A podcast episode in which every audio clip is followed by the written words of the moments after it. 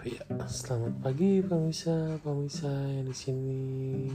Apa kabar? Baik semua kan di sini. Alhamdulillah.